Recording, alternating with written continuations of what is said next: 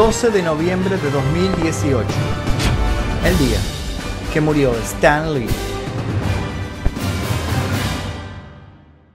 La mayoría de la gente sabe muy bien quién es Stan Lee, y los que no vieron nunca una foto suya o no reconocen su cara, seguramente conocerán algunos de los personajes que creó.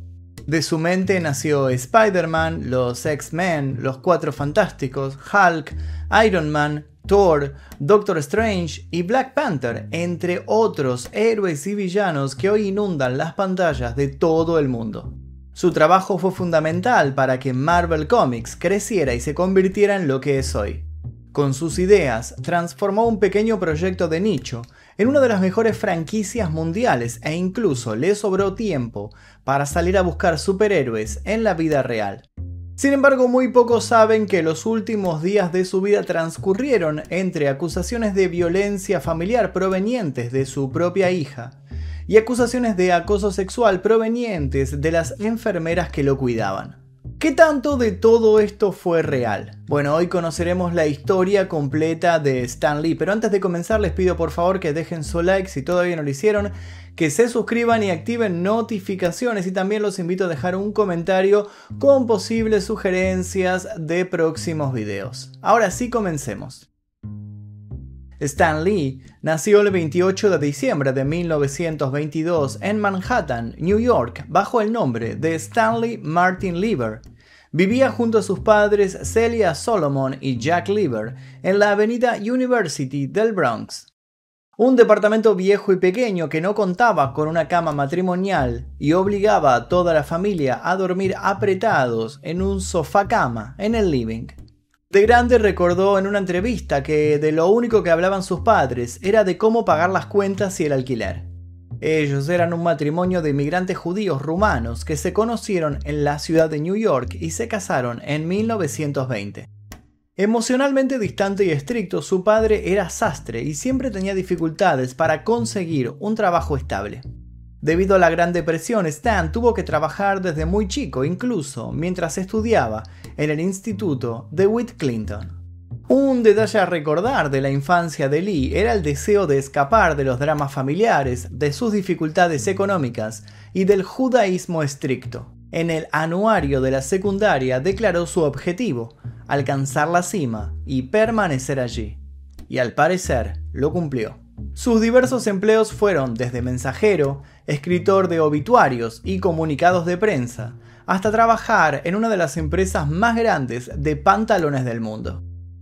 En el año 1940, Lee llegó al mundo de las historietas sin querer, cuando vio que necesitaban un empleado en la empresa Magazine Management. Había una vacante en el departamento de historietas, donde solamente trabajaban dos personas, Joe Simon y Jack Kirby. Esa oficina se llamaba Timely Comics, que luego mutó a Marvel Comics, pero para esa transformación hacen falta contar varios detalles importantes. Jack Kirby era el dibujante y Joe Simon era el encargado de trabajar con los textos. Es por eso que Stanley se pegó más a quien creaba las historias. Entre las primeras acciones dentro de la institución estaban las nimiedades de llenar los tinteros, llevar mensajes al correo y escribir detalles periodísticos. Según palabras textuales de Joey Simon, el primer día que vino fue a la oficina y tenía una pequeña flauta. Se sentaba en la esquina y la tocaba, volviéndolo loco a Jack Kirby. La verdad que no pensé que él tendría éxito en este trabajo. Al parecer Joe era bastante malo prediciendo el futuro. Para ese tiempo cada historieta necesitaba tener dos páginas de prosa, de esta manera podrían utilizar los privilegios del correo de segunda clase. De esta manera tan poco triunfal, Stanley entró al mundo de los cómics. Así fue cuando la sección Capitán América, la venganza del traidor, nació de los dedos, el cerebro y sobre todo del corazón de Lee. A partir de ese momento se convirtió en todo un profesional. Junto con su primer texto nació también su nombre artístico, Stan Lee, que sería simplemente algo así como una abreviatura de su nombre real. Convirtió su nombre Stanley, como la marca de los termos estos caros, a Stan Lee. Él en ese momento decía que no quería usar su nombre real para firmar cómics porque lo estaba reservando para escribir la gran novela americana que cambiaría el mundo. Novela que jamás escribió. Esa pequeña prosa que rellenaba las historias en forma de cuento fue en aumento y para el número 5 de Capitán América escribió la historia completa de Headlight Hunter, Foreign Correspondent. Luego, para Mystic Comics número 6, en agosto de 1941, creó a su primer superhéroe, Destroyer. Tiempo después llegarían Jack Frost y Father Time. Gracias a una disputa que llevó a la salida de Simon y Kirby de la editorial y con un Stan Lee de apenas 19 años de edad, los jefes le preguntaron si él podía hacerse cargo de casi todo lo que tenía que ver con la dirección y el guion y por supuesto, él dijo que sí. Fue nombrado como editor interno. En ese entonces, solo era un chico que había comenzado de abajo escribiendo unos párrafos agregando varias ideas para los personajes de las historietas. Este paso, un poco gracias a los diferentes movimientos de la editorial, lo llevaría a enfocarse en lo que lograría más adelante. Lee todavía era un novato en el mundo de los cómics, pero eso no lo frenó en su ascenso intenso dentro de la empresa. Sin embargo, algo lo llevaría a tomarse un tiempo en el trabajo de los cómics. El ejército.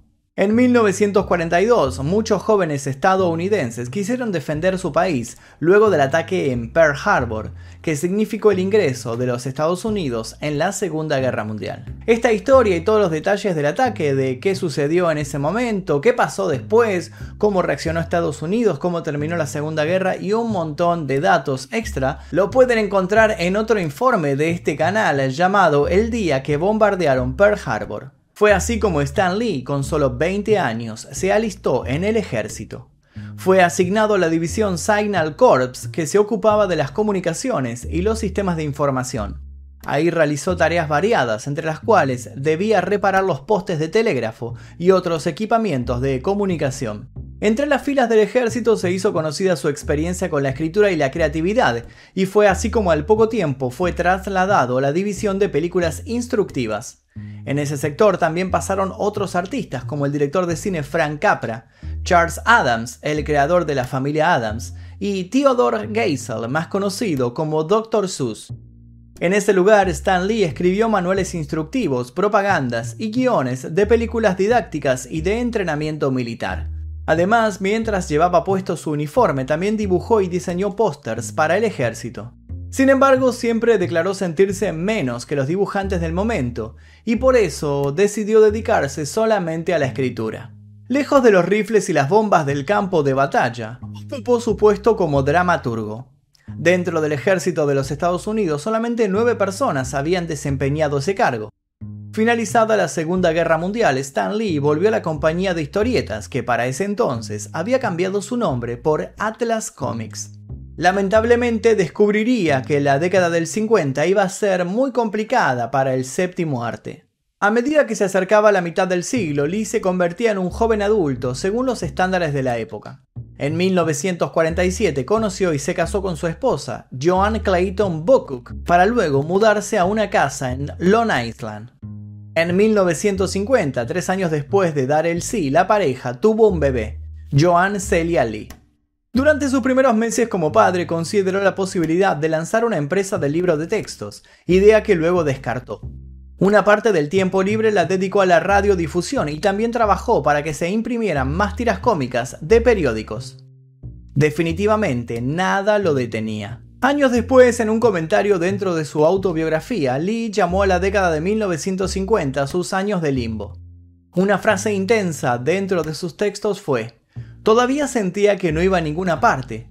¿Cómo podía envejecer y seguir escribiendo cómics? ¿Dónde y cuándo se detendría todo? No era uno de los mejores momentos para los cómics, ya que la gente y las autoridades aseguraban que las historias dentro de las viñetas ejercían un peso negativo en los jóvenes. Similar a lo que sucede actualmente cuando le echan la culpa a los videojuegos de la violencia juvenil. Durante ese tiempo Lee se encargaría de escribir cómics de todo género, terror, romance, medievales, ciencia ficción, suspenso, cowboys, pero absolutamente nada de superhéroes.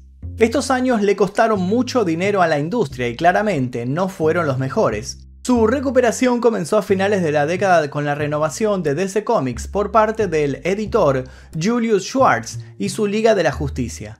Así los superhéroes volvían a tomar vuelo y Martin Goodman, a la cabeza de lo que ya tenía el nombre de Marvel, sugirió la creación de nuevos títulos. A Lee le llegó entonces una propuesta que tenía un solo requisito. Debía escribir un cómic protagonizado por un grupo de superhéroes. Goodman le dio rienda suelta en esta idea porque la editorial estaba muy cerca de la bancarrota y de cerrar para siempre. En la tranquilidad de su casa, Stan habló con su mujer sobre la propuesta. Sabía que debía ir por todo o nada. Ella le aconsejó que antes de que dejara ese trabajo escribiera un cómic, como realmente quería hacerlo sin límites, sin trabas, algo que le saliera del interior. Si lo despedían al fin y al cabo iba a ser lo mismo que renunciar. Él le hizo caso y volcó en ese cómic un montón de conceptos que hasta ese momento no le eran permitidos, y junto con el dibujante Jack Kirby le dieron forma a los Cuatro Fantásticos. La lluvia de rayos cósmicos que le dieron poderes a los personajes también potenció a Stan Lee, dándole la posibilidad de haber creado un cómic de un éxito instantáneo. Además, no solo salvó a Marvel de la quiebra, sino que fue el puntapié inicial de una década dorada para el sello se convertiría en la marca de cómics más taquillera sobrepasando por varios cuerpos a su histórico rival, DC. Pero ¿qué hizo para llevar al éxito a los Cuatro Fantásticos? Simplemente humanizó a los personajes que hasta ese momento eran personalidades acartonadas que solo tenían como trabajo mover la historia. Creó una familia de superhéroes y una dinámica particular, los dramas humanos fueron volcados entre los diálogos e ilustraciones, dando sentimientos y debilidades a la historia y a los protagonistas. En 1962, con un impulso meteórico, la empresa siguió con más superhéroes, incluido Hulk y su contracara Bruce Banner, por supuesto también el dios nórdico Thor, y uno de los más emblemáticos hasta el día de hoy, Spider-Man y su alter ego, Peter Parker. Lo que conectaba a todos estos superhéroes y los hacía novedosos eran sus imperfecciones. No eran superpersonas sacadas del mismo molde, no siempre hacían lo correcto, sino justamente todo lo contrario. Para la creación de los boletines Bullpen, que era la página de noticias e información que aparecía en la mayoría de los cómics, Stan llegó a tener un gran grupo de escritores e ilustradores increíbles. En ese equipo estuvo Steve Ditko, quien diseñó el traje rojo y azul de Spider-Man, y en el transcurso de los primeros números lo moldeó como el joven físicamente acrobático y emocionalmente angustiado que conocemos hoy. Jack Kirby, quien había vuelto a la compañía, dibujó muchos de los otros personajes, dejando la vara muy alta. Lee contribuyó a la narrativa dramática, incluso rompiendo la cuarta pared que los separaba de los lectores, algo insólito hasta ese momento. El equipo del Ballpen sin duda supo enganchar y provocar a los fanáticos. Luego llegaron Iron Man, los Vengadores, revivieron al Capitán América, agruparon a los X-Men, guiaron a Daredevil e hicieron pensar a Silver Surfer, una de las facetas más evolucionadas de Lee. Los Ballpen eran escritos en tono amigable y en ese lugar Lee acuñó su palabra clave, Excelsior. En esa sección también abordó temas como la discriminación y la intolerancia. La empresa era un universo vivo que respiraba y evolucionaba y para ese entonces ya trabajaban con el conocido método Marvel. Stan creó una dinámica para fabricar las historietas. Algo a tener en cuenta era que en su momento de mayor producción, él escribía más de 10 cómics por mes ante la gran demanda, ideó junto a Kirby un sistema eficiente que consistía primero en desarrollar una trama en un borrador para que luego el dibujante, sin el guion en su poder, realizara todas las páginas según lo pensado previamente. Una vez que la historieta estaba ilustrada, se escribían los diálogos en función a lo dibujado. Este método, al mejor estilo producción en masa del Fordismo, le permitió mejorar los tiempos de dibujo y de lanzamiento de los cómics. De esta manera se potenció la producción, pero también significó la inexistencia de un punto de origen identificable a las ideas. Esta mejora fue una de las discusiones más fuertes entre Kirby, Lee y la identidad creativa que ambos crearon. Lee además les brindó a sus colaboradores la visibilidad que les correspondía. Los cómics antes no presentaban a sus creadores, simplemente se leían y ya. Él colocó los créditos detallados al principio de cada número. Enumeró por nombre al escritor, dibujante, entintador y rotulador. En las cartas de los fanáticos que posteriormente se sumaron a las páginas de los cómics también los elogiaba y los nombraba. Stan Lee en ese momento era el centro de atención. Pero mientras las entrevistas lo posicionaban en lo más alto como el cerebro de toda la operación, en realidad artistas como Ditko y Kirby estaban haciendo gran parte de la trama y el guion por su propia cuenta. Además, se les pagaba únicamente como dibujantes y no como escritores. Con el avance de los años 60, Lee expandió la marca Marvel a través de productos derivados que impulsaron el perfil y las ganancias de la empresa, así como su propia carrera. En ese mismo periodo llegaron a la animación Los Cuatro Fantásticos y Spider-Man, ambos en 1967. Uno de los temas controversiales de todo esto fue que los escritores y artistas, muchas veces autónomos, no recibían regalías por su trabajo. El hermano de Lee, quien trabajaba desde los inicios de Marvel, declaró que mientras veía a su hermano mayor hacerse rico y famoso, él estaba luchando por pagar el alquiler. Por este y otros temas, Ditko dejó la empresa en 1965. Kirby hizo lo mismo cinco años después. En 1972, el ascenso de Lee fue continuo. Se despidió de la escritura de los cómics mensuales con The Amazing Spider-Man número 110 y Fantastic Four 125 para retomar los guiones solo en ocasiones especiales y asumiendo el rol de editor general y presidente de Marvel Comics. Lee se enfocó en su personalidad pública como un guía amable y omnisciente de los cómics, hablaba con los medios de comunicación en todo el país. Sumado a este movimiento también definió su marca personal, bigote grueso, canas y anteojos negros. Lo que para afuera era un negocio redondo, internamente en Marvel significaba desacuerdos con artistas y escritores, ya sea desde el contenido hasta las condiciones laborales. De un momento a otro, el primer jefe de Lee, Martin Goodman, y su hijo Chip formaron una nueva editorial rival y reclutaron a los mejores talentos mal pagos como Ditko y Larry para trabajar en sus propios cómics. A mediados de los 70, Lee vendió a la cadena CBS los derechos de algunos de los personajes de Marvel. De este trato surgieron los dos primeros shows de TV basados en sus personajes, The Amazing Spider-Man y el exitoso The Incredible Hulk con Lou Ferrigno como el monstruo verde. En 1980 nació Marvel Productions, con él como director creativo. Sumado a este cambio, se mudó a Los Ángeles junto a su familia.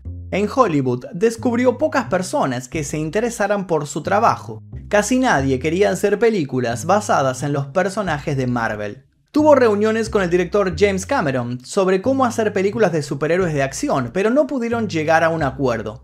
Estas propuestas realmente no fueron escuchadas ni comprendidas por nadie. En los años 90 Marvel se declaró en quiebra y se rescindió el contrato de Lee con la empresa. Rápidamente negoció y firmó otro para seguir apareciendo como figura emblemática de Marvel.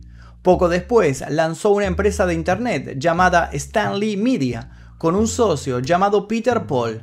La empresa fue desastrosa y de corta duración y ambos perdieron millones de dólares lamentablemente debió ser cerrada debido a implicaciones legales, al descubrirse que Peter Paul manipulaba ilegalmente las acciones en la bolsa de valores. Fue extraditado a Brasil, se declaró culpable y fue sentenciado a 10 años de cárcel. Entonces un golpeado Lee junto a otras personas creó Poe Entertainment. Siguiendo con la mala racha, la empresa fue acusada de una serie de faltas de conducta. Nunca se supo si Lee sabía lo que estaba pasando o si él había participado en las actividades ilegales. De la mano de esta empresa salieron versiones en cómics de superhéroes del grupo Backstreet Boys y también crearon juguetes para Burger King de Stripperella, un programa de televisión sobre una stripper y luchadora contra el crimen con la voz de Pamela Anderson. Ambos productos fueron un fracaso rotundo. El boom en cine comenzó recién en 1998 con el Vampiros Blade, justo el mismo año en el que Lee perdió definitivamente su contrato con Marvel. Esta película sería la que marcaría por fin una subida en el cine de acción de superhéroes. En el año 2000 Stan fue invitado por DC para desarrollar una serie de cómics. La serie Just Imagine reinventó, con la voz particular de Lee, los orígenes de los más importantes superhéroes de la empresa, Batman, Superman, Wonder Woman y Green Lantern. Lee se volvió aún más reconocible durante estos años debido a que su imagen se explotó en una serie de emocionantes y graciosos cameos en films. En Mallrats de Kevin Smith tuvo una pequeña participación que dio inicio a estos famosos cameos. Con el tiempo sus breves intervenciones fueron búsquedas obligatorias que no solo se limitaron al cine, sino también a los cómics, los videojuegos, sin dejar afuera algunos dibujos animados. Uno de sus grandes éxitos fue sin duda Spider-Man, que explotó los cines recaudando con su primer film de 2002 y su secuela de 2004 casi 1.600 millones de dólares, sin contar con su polémica tercera parte, las ventas de DVD y de otros productos. Luego seguirían los éxitos de Capitán América y de Iron Man. En 2006 Stan Lee estrenó la televisión estadounidense ¿Quién quiere ser un superhéroe? No le alcanzaba con los cómics, con las series y con las películas, él quería un reality show. En este buscaba un paladín de la vida real entre un grupo de concursantes caracterizados con capas y máscaras. Cuatro años más tarde, durante 2010, The Man, como le decían a Stan, volvió a buscar superhumanos, pero esta vez para History Channel. Una temporada, 15 capítulos y varias personas con supuestos poderes reales. Luego de buscar y buscar, siguió escribiendo. En 2012 coescribió Romeo Julieta la Guerra y fue uno de los libros más vendidos del New York Times. Como si no le alcanzara con la conquista de la pantalla grande, también lanzó un canal de YouTube llamado Mundo de Superhéroes Stan Lee. Más adelante, en 2010, creó la Stanley Foundation, donde buscó promover la diversidad, la alfabetización, la cultura y las artes. En varias entrevistas lo presentaron como el hombre más famoso en la historia del cómic estadounidense. Y ante la pregunta icónica de cómo se crea un superhéroe, él respondió, Básicamente para mí, un héroe es alguien que se sacrificará o se arriesgará mucho para ayudar a otros, pero que aún tiene rasgos humanos, aún no es perfecto. Cuando se vuelven perfectos, se vuelven aburridos. Sin embargo, muchas de las personas que trabajaron con Lee afirmaron que él nunca pudo abrazar a su propia definición.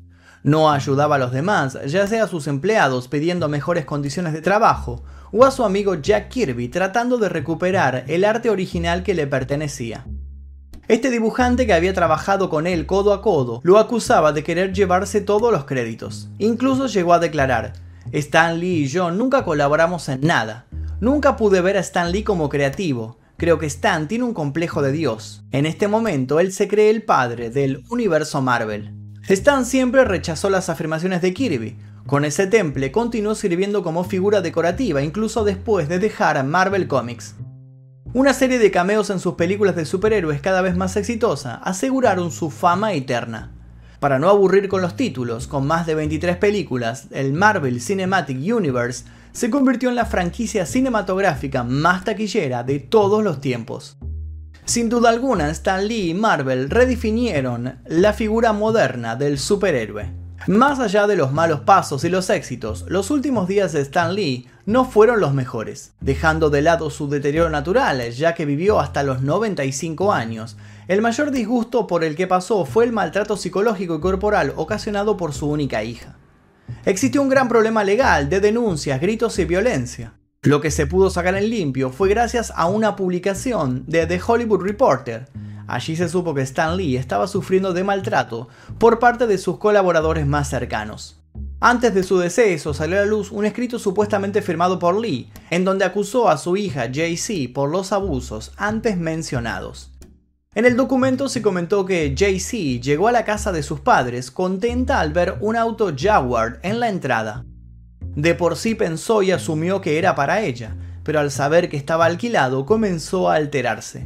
Su madre, que en ese momento tenía 92 años, le dijo que si se iba a poner así de violenta, le regalaría el vehículo, pero eso no alcanzó para calmarla. Según esta versión de los hechos, la hija agarró a su madre por el brazo y la tiró contra una ventana. Stan entonces le gritó, Te voy a meter en un pequeño apartamento y te quitaré todas tus tarjetas de crédito. Y ella respondió golpeándolo contra el respaldo de la silla en la que estaba sentado. Todo esto quedó en la oscuridad porque Stan Lee pidió que no saliera a la luz pública. Aunque el medio de comunicación presentó pruebas, Stan Lee hizo un video desmintiendo todo y amenazándolos con una demanda. Tal fue el problema que más allá del silencio pedido, bastante del caso salió a la luz. Se supo que el director de Rats, Kevin Smith, le había ofrecido su propia casa a Lee para que viviera ahí. Incluso estaba dispuesto a comprar un nuevo lugar para el genio de Marvel. Desgraciadamente, el creador de superhéroes se despidió de la vida rodeado de villanos. En paralelo, varias enfermeras que trabajaban cuidándolo lo acusaron de acoso sexual. Su representante arregló con las denunciantes el cese de acusaciones pagándole 50 mil dólares y el asunto nunca llegó a juicio. Debido a esto, nunca existió tampoco un veredicto legal sobre lo sucedido. Desde el lado de las enfermeras continuaron sosteniendo que el hecho realmente sucedió, y desde el lado de Lee dijeron que su estado mental era el propio de una persona de edad avanzada y se negaron todos los hechos. El lunes 12 de noviembre, Stan Lee fue trasladado en ambulancia al hospital Cedar Sinai Medical Center en Los Ángeles, donde falleció a los 95 años. Lee había padecido diversas enfermedades a lo largo del último año, como neumonía y grandes problemas de visión, la causa oficial dictada en su acta de defunción fue muerte por insuficiencia cardíaca y respiratoria. Stan Lee fue cremado y sus cenizas fueron entregadas a su hija. Entre las curiosidades de su vida, él siempre sostuvo que quiso ganar un Oscar al mejor cameo, cosa que se cansó de pedirle a la academia. Además, cuando Donald Trump ganó las elecciones presidenciales, Lee bromeó en Twitter con que él se postularía para ser el presidente del mundo. A pesar de que ya no se encuentre entre nosotros, sabemos que su legado sigue vigente, tanto en los cómics como en las películas, como en la vida misma. I'm Stan Lee. I've been writing stories for the young generation for the past 30 years. During this time, I think I've learned a lot about what young people think. More importantly, I think I've learned a lot about what young people are. We're going to try to present a voice that somebody will listen to. The voice is needed. We hope it will be ours.